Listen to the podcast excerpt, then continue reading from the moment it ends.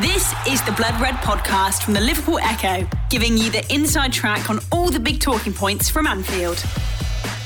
Blood Podcast, courtesy of the Liverpool Echo. I'm Guy Clark. Welcome along. As the Premier League transfer window officially opens, we'll be getting the latest on the Reds' Sadio Sale stance, the transfer theory behind a move for Darwin, as well as which other players could be set for an Anfield exit this summer. To separate the wheat from the chaff, we have the Chief Ian Doyle, part time flight simulator Sean Bradbury, and the Wirral Wonder Rich Garnett. Chaps, I do hope you're all well. And uh, well, Doyle, I'll, I'll throw over to you first. And well, I suppose this week, let's say the, the transfer window officially opens today. We know ever since the final ball was kicked in Paris that the transfer chat has been well underway, but looks as though Liverpool are beginning to firm up or look to make moves they want to this summer.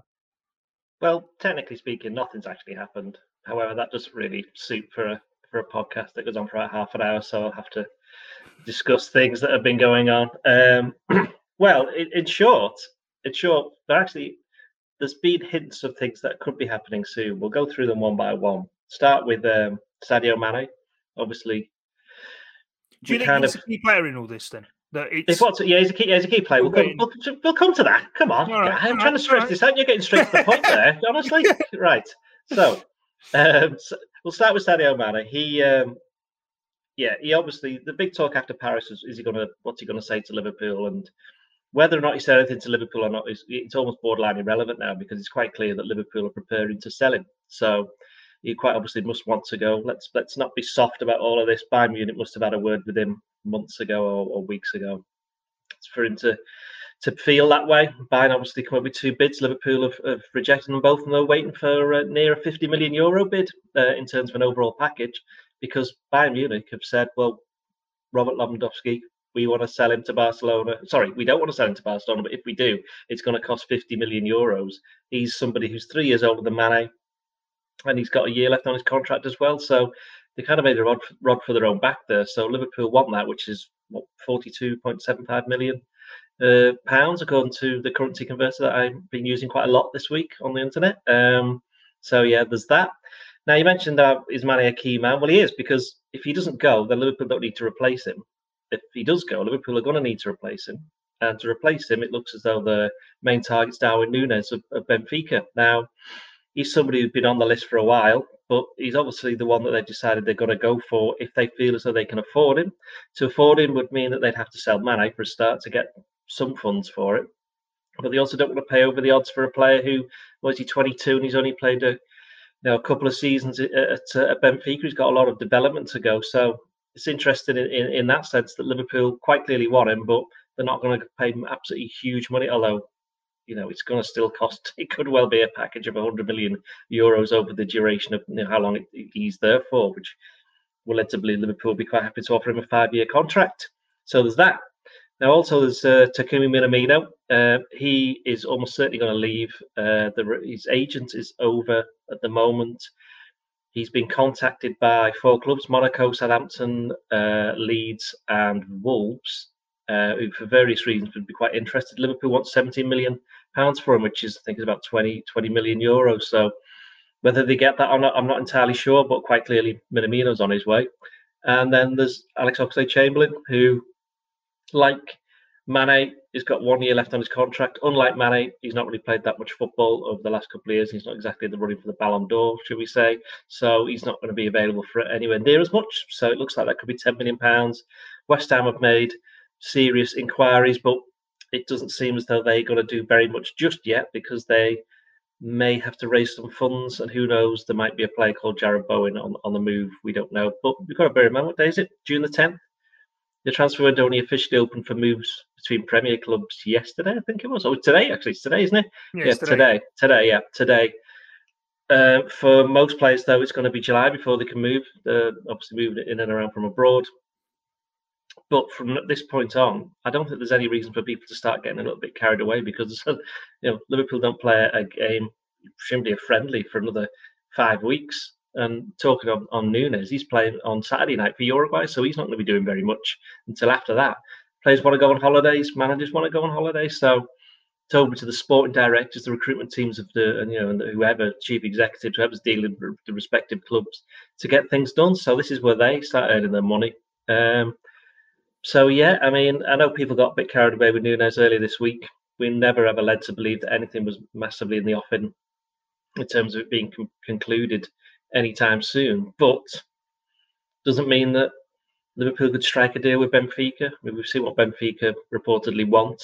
Um, as far as where Liverpool haven't got as far as having talks over a, a fee or anything like that. But that's, you know, again, let's not be too soft about this. That doesn't mean that they haven't got a good idea of what's needed. They possibly, you know, you know the way this works. People talk to people inside, you know, in journalism, people talk to people inside the industry. Exactly the same in football, the same as any other, you know, walk of life. People will talk and they'll have a good idea of, of, of what's available and for how much. So, you know, in, t- in that sense, yeah, Liverpool quite clued up about what's going on with Nunez, about Mane, about Minamino.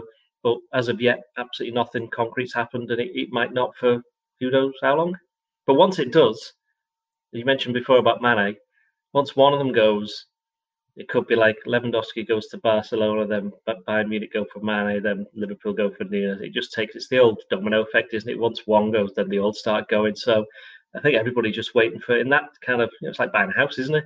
You know, the, the whole chain. Once somebody gets something sorted, suddenly all the rest go pretty quickly. Well, they're supposed to. That doesn't yeah, necessarily mean that they do.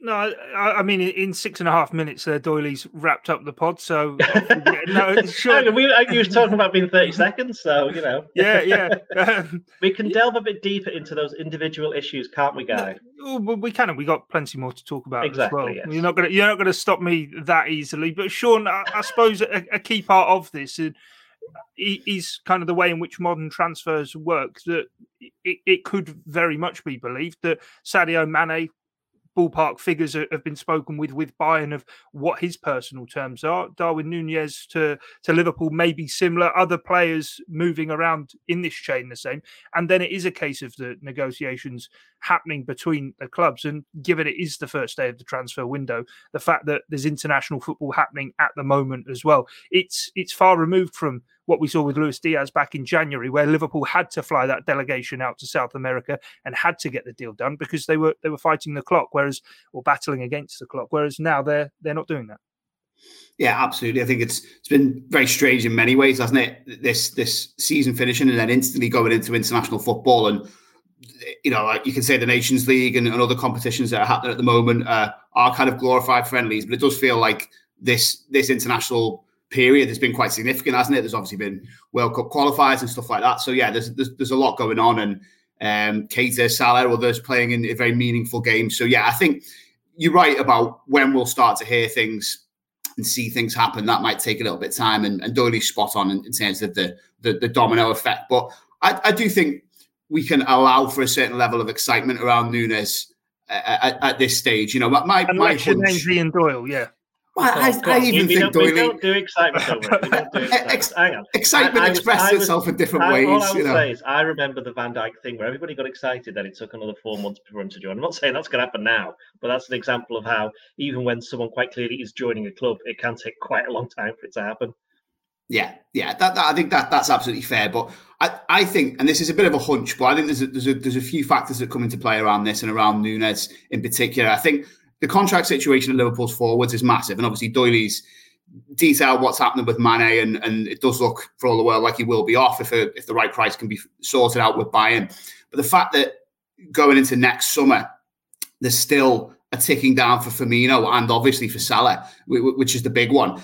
I, there's no way I don't think that Liverpool would want to leave themselves in a position where, let's say, a deal doesn't get sorted with Salah, and, and it's him alone, really, isn't it? I do think something you know, that it feels much more likely that a compromise could be found with Firmino and, and he might stick around. And if he does go, you know, it's it's it's less of a blow, really, isn't it, ultimately, than than Salah going. But I don't think Liverpool will want to be in a position next season where it ticks down and they, they suddenly have to replace Salah. As that, that's that's the kind of worst possible outcome from here, from where we are right now. So in that sense, I think there's a, a kind of impetus to spend big and, and get a deal done now rather than when it could be even more problematic and, and costly next summer. And I think as well, just the whole handover from Michael Edwards to Julian Ward, which obviously has been an ongoing process. It's been a transition that seems to have been managed very well behind the scenes. As you've already mentioned, Guy, you know, look back to January, the Diaz deal got done. Liverpool stole in ahead of Spurs and signed someone not only for the future, but who's played a massive part already in Liverpool's season. And he's, he's, he's won multiple trophies for both of the teams he played for in two different countries this term, hasn't he? So, you know, he, he's, he's done very well. But I think in terms of, of Ward's, you know, clearly there's the contacts in Portugal that the scouting network that Liverpool have and relationships with agencies is, you know, delves very deep and far and wide. But I think the optics of it as well, you know, Liverpool obviously always slightly coy when we try and get steers on on transfers and what, what's happening. It is all, always a bit of a game, and you know, interpretation and, and reading between the lines is necessary. But I think the fact that it is clear that there is interest and that they are looking to go for him, and you know, at the very least, he's on a short list. He might well be the, the top candidate on that short list. My, my suspicion is that. I, I, think eventually it will get done, albeit as Doyley says, it could, it could take a little while. And I think it's the optics of of this is Ward's first window, really, isn't it? Where he's where he's branching out alone, the Michael Edwards era is over and Liverpool are moving on. Klopp signed his new deal. There's obviously even the fact that Mane's leaving, I think is is is a big blow, isn't it? If if if it does turn out that he leaves, that Liverpool will have to get a replacement. But there's also the factor of just feel good and going into the new season and making fans certain that there is a commitment to, to build, you know, the next great Liverpool side, which a lot of the blocks are already in place, aren't they? You know, we've we, we, me and Rich were looking before actually at fees Liverpool have paid for forwards and you know, the, the two most costly forwards that Liverpool have brought in are Diaz and Jota, aren't they? They're, they're already right there at the club. And, you know, Nunez perhaps would not only be the most costly forward, but the most costly player Liverpool have, have bought if, if he does come in. So, yeah, I, I think a lot points to this happening. Um, but, but as Doherty said, there's there's a lot that has to fall into place to get it over the line. But I think the, the kind of wider factors and the optics would point towards this being the right thing to for Liverpool to do and, and the right time to do it on that point, then, Rich, and talking of optics and this window's significance for, for Julian Ward, obviously the Grand Master and Michael Edwards is moving on, but it looks as though he's passed a trick or two on to, to Julian Ward. I think Bayern probably coming to the negotiating table for Sadio Mane thought, well, we did a good deal with you for Thiago. That was uh, that, that was a, a good deal for both clubs can we maybe look at that to re-examine it for this Sadio Mane deal? Julian Ward's turned around one step ahead as ever in the Liverpool recruitment team and gone, well, no, you want this for Lewandowski, so that's your price. Well, first off, I'm really pleased to see um, house buying analogies make it into this podcast after uh, successfully introduced them in the last one. And long, we need to do a separate a separate pod on real estate, and I'm quite up for that. So hopefully, uh, Liverpool won't be gazumped on um, the, the signing of Darwin Nunez, but we'll have to see. But in terms of, of Julian Ward, I think it's fair to say that uh, you know there might be a, a new man at, at, the helm there now that uh, you know the Edwards era is over, but it doesn't mean that the, their style and their approach to, to, signing players has necessarily changed. I'm sure I'm sure there would have been a pretty good uh, uh handover be, before he took on the new role, and um, we're probably already seeing evidence of that already. I just I just struggle to find um, uh, logic behind what Bayern Munich's thinking was. You know, one thing with the fee, but the, the actual the add-on section just just doesn't make any sense. It's almost like we'll, we'll just test the water on this fella, see if he's see if he's still a bit wet behind the ears and and what we can pull off. But obviously, it's not going to be that simple for Bayern Munich. Um, but of, of course, uh, as Doyley's already pointed out, the, any sort of delay to the sale of Sadio Mane holds up the whole chain. It's slightly slightly concerning that Barcelona are at the top of this chain with the current financial issues uh, or previous financial issues that they've had. Um, but yeah, the, this Nunez deal could could very well uh, uh, be held up until until the Mane situation is sorted. That said, um, it could be argued that this getting out into the open could be a, little bit of a masterstroke on behalf of, of Liverpool in terms of getting a bit of a feel good vibe back after what was ultimately a disappointing end to the season. Obviously, it was a fantastic season, um, but to, to miss out on the Premier League by a point and then to go on to lose the Champions League, plus all the problems that went on in Paris, gives you know people a little bit of a low feeling, and all of a sudden you've been linked, and, and then of course Mane uh, say uh, looking like he wants to leave as well, and, and then uh, no sooner has that happened, you, you know you're being linked with a um, a club record transfer fee for a, a new striker who's uh, who, who looks impressive and is young and exciting, and, and I think will be a good asset for Liverpool if they if they can get it over the line. So I, I think so far so good for Julian Ward, but obviously uh, he's got plenty of tests ahead of him. The Blood Red Podcast from the Liverpool Echo. So, in terms of Sadio Mane and, and, and looking at it, there's been two bids coming from Bayern that have both been knocked back.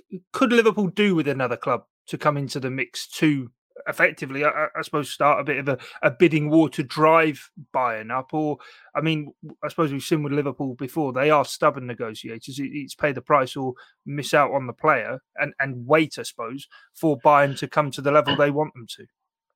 Probably not, because I don't think Mane wants to join anyone but Bayern Munich. And I think that kind of strengthens Bayern's hand, but also strengthens Liverpool's hand in a way because they know that well, if he doesn't, want, if he can't go there, then he's not going anywhere else, so we'll keep him. So I do think that's probably the kind of bit of gamesmanship, not gamesmanship. What's the word I'm looking for? Brinkmanship. That's the one that I'm uh, that they uh, that the, the, clubs are playing, and it just happens all the time with with transfers. I mean, they go around the houses again. They go around the houses um, for for you know weeks, days, whatever on end, and then um, things get sorted. It's very rare that these when somebody wants to go somewhere. Uh, it's very rare that it doesn't happen in that sense, but it's a matter of when and a matter of how much. And I think just in the same way that Bayern want as much money for Lewandowski from Barcelona, as we said before, Liverpool won as much money for Mane, and Benfica won as much money for Nunez. I mean, it makes sense, doesn't it? I mean, if you've got this talented individual and somebody comes across and you know wants to take them, then you want to get as much money as you possibly can.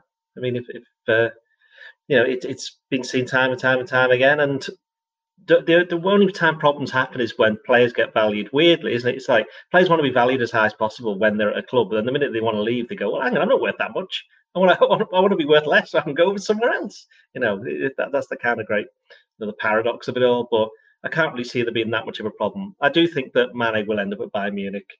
Probably Lewandowski will end up at Barcelona. But the bigger question is whether Nunez ends up at, uh, at Liverpool. We're, we're not entirely 100% sure on that one and also, Sean, I, I, suppose, and I'm completely playing devil's advocate here, and I'm I'm ready to be shot down. But as Rich said before, where do Barcelona get the money from? There's been whispers. There's a certain midfield player who would cost around 50 million euros, which is the price on Lewandowski's head. That Liverpool themselves, I'm talking about Gavi, would want.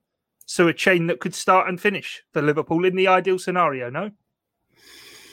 It's possible, but um, what are you suggesting that Gavi could could come to the Reds here, or that was quite a big sigh. Then can I just add that in? That was quite a big sigh. I think we all we all heard that, Sean. We all heard it. Yeah. what I mean, what I mean is, is they, they, he's obviously got this release clause. They're trying to offer him a new contract. There, there are reports circulating, obviously, as to how far down the line Barcelona are with with that. We're obviously not based in Spain. It's it's not, uh, I suppose, exactly where I'm coming or know too much about. But I'm just kind of, as I say, playing devil's advocate that they could start the chain and and profit at the end of it as well.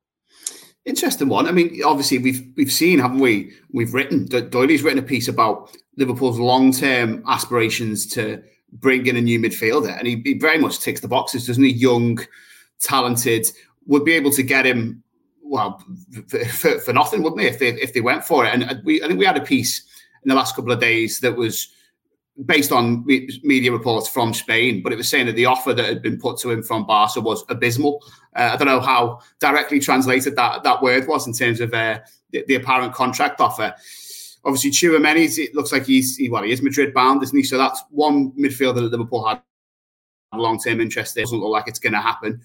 Bellingham's the other one we've we've written around that, um, and the prospect of him going. But as Doty said in his latest piece, it's not really going to be foreseeable that Dortmund let Haaland and him go both in the same summer, is it? So you've got to be convinced there a little bit, guy. You've got me. You've got to be hopeful. Midfield was the one where.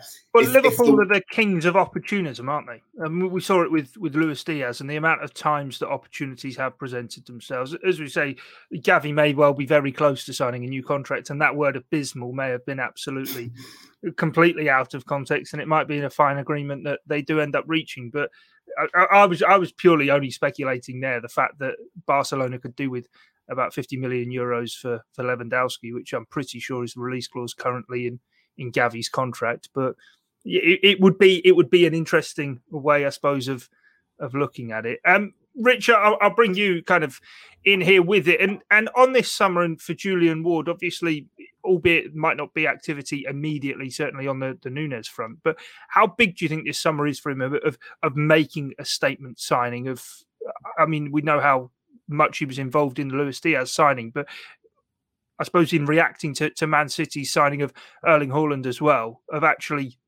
bringing in a, a big name and a big money signing, I suppose, as well to, to really get the fans excited. Ordinarily, I don't think it, it, it would be. There was not there's not normally this much focus on like a sporting director or, or similar role, you know what I mean? But obviously his predecessor's reputation precedes him. Bit of a mouthful that, but um, so and with obviously with Erling as well, going to Manchester City, finishing behind Manchester City again uh, and and that that sort of uh, that continued chase to try and try and keep pace with um, with a, a, club that appears to have infinite resources and the best commercial deals in world football. He's got a job on his hands, so um, yes, there, will probably be an element of wanting to. Um, get some sort of big signing over the line, particularly if Mane does end up going to, to Bayern Munich. Obviously, it's a particularly interesting dynamic if Mane didn't end up going, and then you you know you basically have to call off other deals. You know, the whole Gavi talk does that even get affected if the if the uh, Nunez deal falls through and stuff like that? You know, it could could all collapse, couldn't it? So, it, is there a, is there a plan B if that happens? And I think I think Doyley said in one of his pieces the other day that you know Nunez is just one of the targets that Liverpool will be looking at. They'll, they'll have other ideas uh, uh, written down. Um, maybe people we haven't even spoken about um, who, could come into the frame if something like that falls apart. So I, I don't I don't think Darwin Nunez is necessarily make or break uh, for Julian Ward. Certainly not break. He's only just got the job. He's probably still in a uh, probation period. Um, but I, you know, I, I, think he would want to get something decent over the line and, and and and make it clear to supporters that the good dealings that we've seen in transfers over the last few years, which have served Liverpool particularly well, is going to continue under a, uh, a slightly different regime.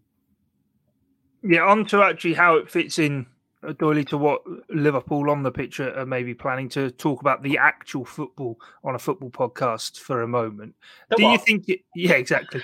Do Do you think it signifies maybe a, a change in setup for Jurgen Klopp for Liverpool this summer? That if if Nunez is the man who is to come in eventually and on the shortlist, whether those are maybe out and out centre forwards on the shortlist or whether they are more versatile forward options. But it would kind of be a move, I suppose, away from what we've seen really with Roberto Firmino being the number nine and more what Sadio Mane did for the last six months and maybe kind of opened up the, the possibilities to having a real out and out focal point at the top end of the pitch. And I suppose City are going down a very similar line themselves with, with bringing in Haaland. Yeah, I mean, what is it? Players make systems um, so it will be down to something like that. I mean, I wrote after the Champions League final um, that look, if Mane's going, Origi's gone. Uh, you may as well get somebody who can play down the middle because it offers them something different. I think we've probably said it before, but if Origi had been available against Real Madrid, I think that would have made a bit of a difference. Certainly in the, the last 20 minutes when they were lumping the ball into the box and not much was happening. Um, he can kind of, he's that kind of player who can get on the end of that. Well, Klopp always said he was the best finisher at the club.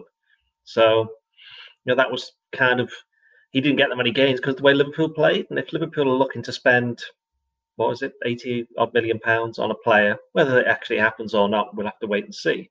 Um, but it's quite clear that they need to replace if Mane's going, they need to replace him. They're going to go for somebody who's more likely to play down the middle. Um, then yeah, it will involve a bit of a change, but it's not going to be that much of a change. Let's be honest; it's already been changing for the past two years because Firmino's not played that many games. I think it was this season I worked it out. I can't remember exactly the number. I only wrote this about three days ago. That just shows you just I've got you know, no no concept of what, what's going on these days. But I think that Firmino, Salah, and Mane only started either five, six, or seven games together in the last season. And Liverpool played about 900 games. So that just kind of tell you that they have moved away from that. It did end last season. Last season, when they, had, they needed to get over the line to finish third, they were the, the front three, partly because Jota got injured as well, I think. He missed a couple of games. So they were the front three for the most part. But this season it hasn't happened. Jota forced his way in. I know Firmino was injured at the start of the season. Jota forced his way in. Then Diaz, we mentioned, came in, and that and it ended up with Mane moving inside. So this hasn't been an overnight change. I think if Nunez comes in or somebody of his ilk, because I think it will be somebody like that, and I think that's part of the reason why they would be quite willing to spend quite a lot of money because he's somebody who can not only play down the middle, but think we saw when he played against Liverpool at Anfield in particular, second half, he went off onto the, the left wing a little bit and basically just annoyed Joe Gomez for the duration, kept on playing off the off the last man. I mean, he gets up, he's offside quite a lot, but it's it's it'd be interesting. Imagine if Nunez played every single week against Liverpool's back line, who would win that battle? You know, playing that high line and then him playing on the shoulders. So, in some respects, if he's in, if he signs and he's in training and they play that, brilliant. They'll both become really, really good at it because you know they'll have so much practice at it. So that's one thing that now I've said that someone's bound to write. Um, yeah, no, but yeah. Virgil van, I mean, yeah. I, will add to that and say Virgil yeah, van Dijk said he's brilliant. Exactly, yeah, yeah, yeah. And the other thing as well is which somebody else is writing, Josh Williams is writing, which I, I well, let's put it this way: I've not seen it, but I've seen the headline. I'm pretty sure this is what it's going to say: is uh, Trent Alexander-Arnold crossing it, and there's going to be somebody that's heading in or, or you know, or do the old old school finishing. And Andy Robertson exactly the same. If you're getting into those positions and you can cross it, certainly Trent, someone on the end of it, which is why. But that was to veer off topic. Imagine if Trent Alexander-Arnold played for England and you had Harry Kane in the middle. That'd be really good, wouldn't it? You'd think. Wouldn't that be, you know, be interesting? Yeah you, yeah. Just, yeah, you just got me thinking there as to yeah what the possibilities could be. Yeah, exactly. Wow. Yeah. So yeah, so um, if you've got a good player, you try and get the best out of them. So Nunez, I wouldn't say it's so much a, a, massive step away from a particular style because Liverpool have stepped away from that for quite some time. Let's face it, they don't play the, the way that they did when Klopp first joined, when they were getting to the Champions League final in 2018 and they were rushing around everywhere and trying to blow teams away. That stopped when they signed Fabinho and uh, and to a lesser extent Van Dijk and a bit more of an extent Alisson because then they could push forward a bit more because they had a keeper who can play a certain way and sweep up behind the defence. So as I said right at the start of this answer, which seems like about 15 minutes ago now, the uh, players make the styles, and if Liverpool do get in someone like Nunez, then there will be a shift in style, but it won't be as pronounced as some people I suspect are thinking. The Blood Red Podcast from the Liverpool Echo.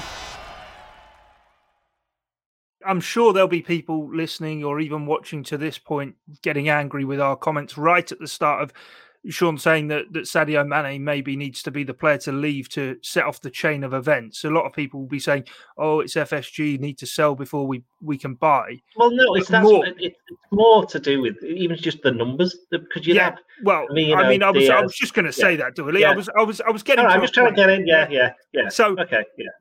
Mane needs to leave, really, Sean, to free up the space. And I would argue maybe that transfer fee that's recouped can be what pays for tying down Mohamed Salah because when you add up the numbers of what Doyley's put his, his state of play for players that need to be sold, when you think of the likes of Minamino, Nat Phillips, and Nico Williams, each 15 million pounds each, Alex Oxlade Chamberlain for 10 million pounds, from the initial amount of money that's supposedly going to be put down for Darwin Nunez that, of the reports that have been circulating, that money, most of it, I think only 10 million pounds short, would come from those sales of squad players. And then the money left over would, would be, and, and yet Darwin Nunez to me, it's a separate thing. He's an investment over a five year period within that initial contract to take Liverpool's front line forwards. Whereas the Mane money that can potentially then get put aside for, for sorting out Salah's contract. Yeah, I think there's a lot in that. And there was probably always a sense, wasn't it, in which only one of Mane and Salah was going to be, be renewed for the long term, given how much they both would have cost um, to, to, to, tie them down for you know two, three, four years, whatever it may be. If if Salah does get done, I think you're right. It's it's it's difficult with Mane because I think the back end of last season for him really does colour things, doesn't it? And he was so good, and as we all saw. He was down the middle, as Doyley's already mentioned, and you've got a player who's one of the initial building blocks of the Klopp era a key player in this team who's played right, left, in the middle. And I don't know. I mean, at times at the end of this season, it felt like he was he was peaking and he'd found a new role in which he could thrive. But at the same time, you know, you, you, you potentially add Nunez to the mix and a front three of Diaz on the left, Nunez in the middle, and Salah on the right looks absolutely irresistible. And it's interesting the discussion around style before, and I do think you know as as Liverpool have progressed and evolved, and, and Doyley's right to say it, it has been a gradual evolution. I think there's almost been a sense in which Liverpool have become a bit more and more like City, you know, in terms of being more comfortable in possession. Uh, this is probably more Liverpool than City, but that that high line's been pushed further forward, hasn't it? We saw that last season. And I think the logical conclusion of that is you don't necessarily need a centre forward who comes back into midfield and stitches things in the way that Firmino does, or is a is a pressing monster in the way that Jota is. You know, you can probably have someone who's not quite a target man, but someone who can do a little bit of everything, but whose main responsibility is to be there in the middle and put the ball on the back of the net. And you know, that's it. Obviously, Mane's versatility and his ability would have been a huge asset for Liverpool to retain. Um, and you know, it's it's it'll be a great coup for for Bar to, to get. But Liverpool having specialists all across the front line, and then Firmino and Jota who can come in and fill in and vary the style as and when needed, I think is is a tantalising prospect. The, the, key thing for me was that we had we had this half season when when Diaz came in when there were so many options, and you thought Liverpool can outgun any team in the league here. They attacking wise, I think Liverpool's options were and possibly still are better than Man City's. Haaland changes that, doesn't he, a little bit, and uh, some kind of response is needed, obviously, especially if Mane is going. Um, and and it seems if Nunez comes in that Liverpool are, are, well on the way to doing that. The final point I make on this is I think the next season is just going to be not completely determined by the World Cup, but defined by it to a large extent. And I think we're going to see a couple of phases, you know, a few months initially where it's all going to be a bit of a shootout as to who can get in a really good position before everyone starts heading off to the World Cup in Qatar, and then afterwards, almost a bit of an exercise in damage limitation. Whose squad comes back comes back in the best nick, lack of injuries, you know, players who, whose hopefully form won't dip. So for Liverpool to inject a bit more quality into the attack is is essential. And and from that perspective, I think Liverpool look quite good though because Diaz and Salah aren't going to the World Cup. Um, Firmino will he be in Brazil's squad? Possibly not, given given recent squads and lack of game time for him okay, Jota will be there, Nunez will be there if if if Liverpool get him. But um, but yeah, just it, it's to be it's to be very exciting if he comes in and you know whilst it'd be sad to say goodbye to Mane, I think like you say, guy, when when you start totting up the numbers both financially and in terms of the squad itself, does start to make a little bit of sense, doesn't it, to, to rejig in the way Liverpool seem to be doing. Yeah, it feels like the deals are linked in terms of numbers, but not in terms of needing to sell to buy the players, which Liverpool will then move forward with, which is obviously an accusation that is constantly levelled. One player, Rich, that we've not spoke about yet, who looks as though he could be off, though, is Alex Oxlade Chamberlain for as little as £10 million. Even Manchester United, supposedly, courting some kind of interest. Um, yeah. I mean, uh, is that the club where people go for their careers to die now? I don't know. We seem to have uh, moved on a bit from the old Manchester United, haven't we? Uh, 10, 10 million sounds like a bargain for Manchester United, what they normally play for players these days. So uh, I, I, wouldn't want to see Alex Oxlade Chamberlain go to Manchester United. I suppose I wouldn't want to see any Liverpool player go there, really. Um, but uh, it's pretty clear that his, his, his time at Anfield is probably uh, drawing to a close now. He, he, he's had his moments. Um, and you know he scored some key goals as well. But I, I, I you know, I don't, I don't really see uh, in in this involvement, if you want to call it that, of, of Liverpool squad. I, I, don't see him really playing a, a part in it. So uh, it makes sense for him to move on to another club where he can get uh, more game time.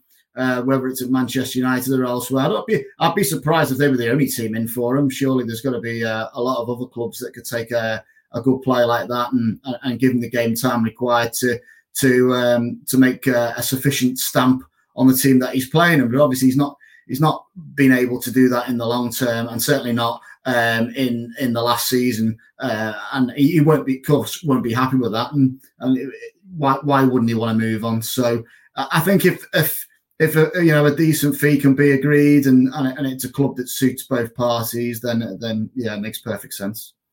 Yeah, keeping with the housing analogy, Doyley, is is this not just the auction starting price for Alex Oxlade Chamberlain, and maybe the fee could get higher before the hammer comes down? You've mentioned West Ham are, are, interested too, or or is it a case of as we've continually seen under Jurgen Klopp's tenure that that Liverpool, after having certain service out of players, look to do the best by the player and wouldn't want to stand in his way? He does only have one year left on his contract. Well, they've asked for 10 million for Oxlade Chamberlain, 15 for Phillips, Nat Phillips and Neco Williams, and 17 for Minamino, and 42.75 million for, for Mane. I'd be surprised if they get the full money for all of them, to be honest.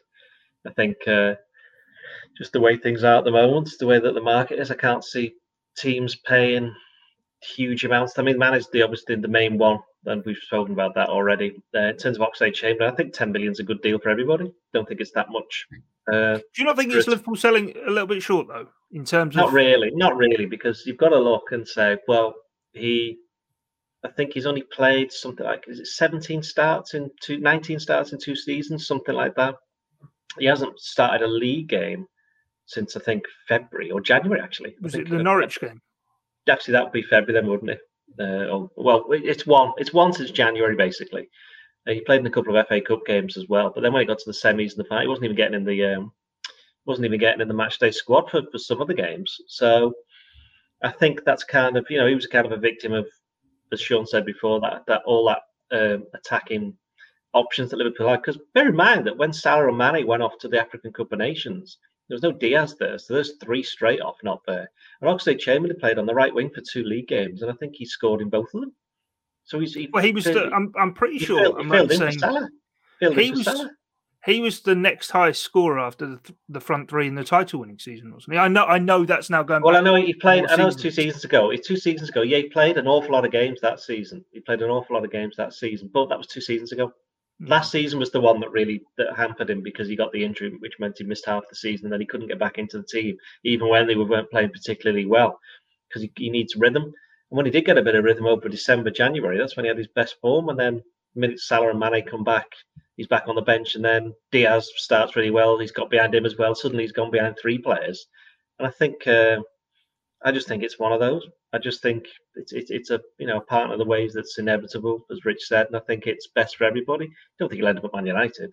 Um, no, no, I think that's just somebody scaremongering, I suspect, looking for some hits who do that on their website. Uh, and I do think that uh, I do think that if Man United, well, okay, let's put it this way: if United went in for him, he'd play games and he'd do well there. But I can't see Liverpool selling to Man United think West Ham are keen, but they might have to sell players. As I said before, Villa. There's actually some talk of there's at least one club from abroad if you fancy something different. Although we might have to have a word with the wife about that one. Uh, is it his wife? Are they married? I don't think. Don't think so. They're not, are they? No, no I don't think so. They've well, got a young not, if, I tell you what, if they're not, then he should do the decent thing, shouldn't he? Come on, come on, Alex. You get married abroad. Yeah, that's it. Take there you go. Yeah. So where where'd you fancy going? Um, where would you want to go? Where would you want to go? I'm trying to think. Which team would you um, want to go where you could get married? Come on, guy. You'll be doing this. Is what? Did, well, I was I was just going to say, does he fancy yeah. Benfica? huh? Lisbon, Lisbon, huh? great. Throw him in. Nice. Yes. great. Yeah. Here he goes. Great. Yeah. Part the Algarve. Yeah. Yeah. think that'd be good. Yeah. This podcast right. has taken quite a turn here. yeah, it definitely has. Right. yeah. Are we going to do the PFA team of the year? Come yeah. On, 37 four, minutes of this. Yeah, yeah. Four, four blokes awkwardly sitting around talking about Honeymoon. the Blood Red Podcast from the Liverpool Echo. Let's move on. Let's talk about the uh, PFA Team of the Year. And Sean, the reason I want to speak about this is because of the the volume of Liverpool players in it is is six Alisson, Alexander Arnold, Van Dijk, Thiago, Salah, and Mane. We hear so often from Pep Guardiola about the bias that the media have towards Liverpool over Manchester City, who, albeit title winners, have only got three players in the PFA Team of the Year. This is voted for by the professionals, though, not the media. Well, exactly. I don't think anyone can have any arguments. And, and Laporte's been tweeting. Uh, he, he, he tweeted at the, the, classic Mourinho meme of, you know, I prefer not to speak. And then as was pointed out to me by a colleague this morning, someone said, go and have a look on his Instagram story. And it was just stat after stat, not necessarily him speaking, but certainly him presenting evidence and, and a case for as to why he wasn't in it himself.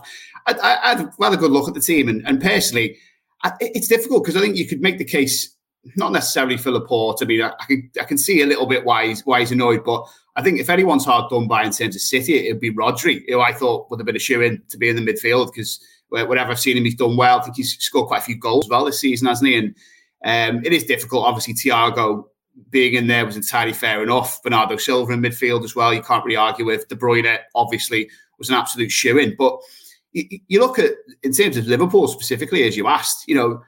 Uh, Van Dijk being there at the back, I don't think anyone can have any complaints about the, the way that he's responded to his injury, to the extent where you almost forget that he even had it, is is incredible. And I think you know, we, we've spoken so often this season about Konate and how good he's been settling in. And, you know, he didn't lose the Liverpool game, did he, until the final against Madrid.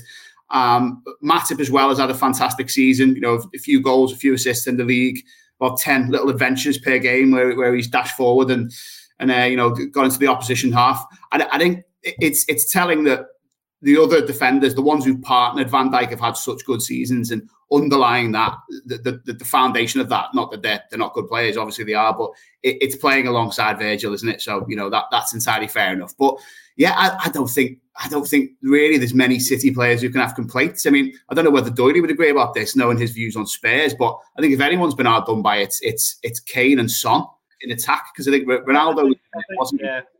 It depends exactly. I don't know. Spurs free zone, please. I don't know. We're going to. Well, there's no Arsenal players in it. Um, there's, they had a few in the, in the young player though, didn't you? I think it was most of the young players were Arsenal players, and they still didn't manage to not win it. All right, uh, let's, let's say your point then. No, Go on. Okay, okay. So what's the? Uh, yeah, all right. Yeah, vote it, they vote at the start of April, don't they? I thought. I th- yeah, I mean, it used to be a lot earlier than that, didn't it? So you sometimes had some kind of strange. It was basically players who did really well in the first half of the season, but the fact that it's a bit later these days, I think it's a bit more reflective on things. Um, I was a little bit surprised to see Thiago in it, to be honest. I was a little bit surprised to see Thiago, although I think he's been excellent since January. But it, and I know you mentioned about uh, Tottenham Ronaldo being in there, which was again a bit surprising for a lot of people. But the players vote, and we are unfortunately not professional footballers, right? As much as Guy seems to think he wants to be one. Uh, goalkeeper, isn't it? Even even then, that's not even a real footballer, is it? imagine that. Imagine imagine saying that on a podcast. Yeah, you do that. Uh, I'm joking, by the way. Um, but no, the players know how good the other players are, so they come up against them every single week in actual, you know, combat in battle. So they know who's good and who isn't. So I think with Thiago, for example, going back to what Sean said about Rodri, I thought I think Rodri is very unlucky not to be in it, but he's the kind of player that he does things that a lot of players can do, but he just does them really, really well. Whereas with Thiago, he does things that most players can't do. You know, so you need range of passing. They'll know. They'll have spoken about it before games where they go right. We need to try and stop Thiago. Say, okay, we'll do this, this, and this. Then he just pops up and plays these other passes, and it's like we couldn't do anything about it because he was just putting them anywhere. And I think that explains that. With Ronaldo, I do think these. Obviously, he's about sixty now, but he's in a terrible Manchester United team, certainly by Manchester United standards, and he still scored how many goals with it? Twenty odd. It was a lot, wasn't it? It was a lot. So I think. Yeah, in all competitions, are, I think it was it was it 18, 17, 18 Premier League goals. Yeah, so he, he's, you know, he, he may not be the player that he once was, and he's certainly not playing for a team that once were like they used to be. But defenders come up against him and probably thinking, I can't, you know, we can't cope with him. No matter what we, we think we've done something here, and then he's just gone and done something like that. You know, he can do everything. So I suspect that explains that. But going back to Sean's point, Son in particular, although I suspect Son, he scored a lot of goals April May, didn't he? And I think it's kind of, I think it's kind of, he's that's kind of been unlucky for him in the sense that it, it's not helped his individual plight getting this award, but it helped Tottenham. He's going to be in the Champions League next season, yeah. ahead of Arsenal. Yeah, brilliant. 18 goals Ronaldo got. Uh, but Rich, you've you've spoken before about kind of that textbook Man City goal, and for me, the reason they've not got as many players in the team is because they are a team unit where each week it seems as though one of their star players, or more than one of their star players, is being left out to just accommodate some of the others, so they can all get requisite amount of, of game time to keep them all happy. Whereas you look at a player like Cristiano Ronaldo, who has been the outstanding individual in a very poor side in the table, and yet he gets into the team and, and City kind of at the I, I suppose point I'm trying to say is they kind of are the reason themselves, Pep Guardiola, for having so many players that the individuals maybe don't shine so much. Yeah, the the sum is greater than the part. No, said that wrong. You know what I mean? They're better as a team than on their own. you, can, you can you can tell you can tell we've we, we, we've kind of put off the gas and we've come into uh, the end of the season. we've had forty five minutes. Eh? So we, we think we're going to get twenty. Not past the half hour threshold, you say here, do um, Yeah, I think what you're saying there, guys, very very pleasant way of saying that Manchester City are pretty boring, um, which they are because they're a sort of well-oiled machine that scores the same goal over and over again. And when someone's injured, they replace that player with someone identical who, who does pretty much the same job. So um, there's there's not that much love for Manchester City outside uh, the, the fan base. Is that purely because of of you know the resources that have gone in and the fact that it's just delivered with this sort of mundane consistency. You know, like can they have like just like a bad spell or something like that, make it a bit more interesting, or play off the rails, anything just to add a bit more entertainment to what is, uh, you know, otherwise a pretty dull procession to to winning the Premier League every year. And you know, it's been said before, hasn't it? If it wasn't for Jurgen Klopp, uh, where would we be in terms of entertainment at the top end of the Premier League? And I'm, I'm inclined to agree with that. Um, a couple of points. I mean, first of all, I'm really happy with Sean's uh, Adventures of Joel Matip. I think that's definitely got its own line there. The Adventures of Joel Matip could, could, could make some sort of uh, running story for next season, hopefully. Uh, in terms of Ronaldo, I'm not too sure if these players are allowed to vote for for uh, teammates from their own size, but I can't imagine too many of United's uh, team actually voting for for Ronaldo. It seems very much uh, Ronaldo and everyone else type situation there, isn't it? And I suppose if you want to get into a, a team of the year, the, the, the, least you could expect for is a bit of backing from from uh, your own teammates. But uh, I'm not sure that would be in uh, um, plentiful supply. So yeah, he's one of those, isn't he? He'll always score goals. He seems doesn't do a lot in games and then just pops up and and, and proves his world class qualities time and time again by by getting the goals when it matters. Not a not a bad quality to have and something that will uh, extend your uh, your career uh, close to your, uh, your early forties. I'm sure. So it's it's one of them, isn't it? I, am sure at the end of the day, Liverpool supporters would be happy for, to have no players in in that team uh, that team of the year as long as it meant they, they won the Premier League or the Champions League at the end of the season. I'm, I'm inclined to agree, although I suppose just from from one particular point of view, I'm pleased to see Alisson in goal because I just think he's been absolutely phenomenal this season. And, and I'll go a little bit further, and I actually think, uh, bearing in mind I'm 42, uh, I think he's the best goalkeeper that I've ever seen play for the club. Uh, and that's because goalkeeper bit, is a proper position. Yeah, a proper a, position, yes. I'm just joking about that, for God's sake. um, I was a bit harsh on Man City there, I felt. A bit harsh on Man City. They're, what was it? They're boring and. Well, Theo's away, isn't he? So someone has to go into. Yeah, I think, I think, I think this is just like no. I'm not having this about Man City at all. I think it's more to do with the, the players aren't in there because Sean's right. They have so many good players. It's like you don't need a settled front three. I know we've, been just gone about Liverpool changing those around a bit, but you knew Mane and Salah were always going to be there. But for up front for City, they've just been switching them all around. The ones who've been playing all the time, what Cancelo, um, De Bruyne, and Silva, who play nearly all of the games, they're the players that are in the team. And I'm pretty sure, you know, I know Laporte was moaning. Diaz should be having a bit of a complaint as well but Rudiger's had a good season. So you know, it's like Rudiger. You can't. There, there, were, there must have been very little between those and Van Dijk as well, and Van Dijk and Matip as well. So I'd imagine there is there is that. had picked Van Dijk and one of those three, hadn't they? Yeah, and yeah, and, and, yeah, and, and and Ederson would have been really close with with Alisson because they both had good seasons. So I don't think there's there's that much for City to complain too much about. So and also I don't think they're really boring. Come on. They got about 90 no. points to get 93 points, was it? 93 points. Yeah. 93 points yeah. to win. It scored about 6 billion goals. But it's only boring because you don't want them to win every game and they end up doing it. So it's like it's like me doing Klopp has gone. Everybody wants me not to do it, but I just keep on doing it because it just makes me laugh. Yeah, uh, well, I'm gonna, I'm gonna, I'm gonna stand by that assessment, and until they do something really exciting, like, oh, I was gonna say come from two 0 goal, but forget it. Exactly.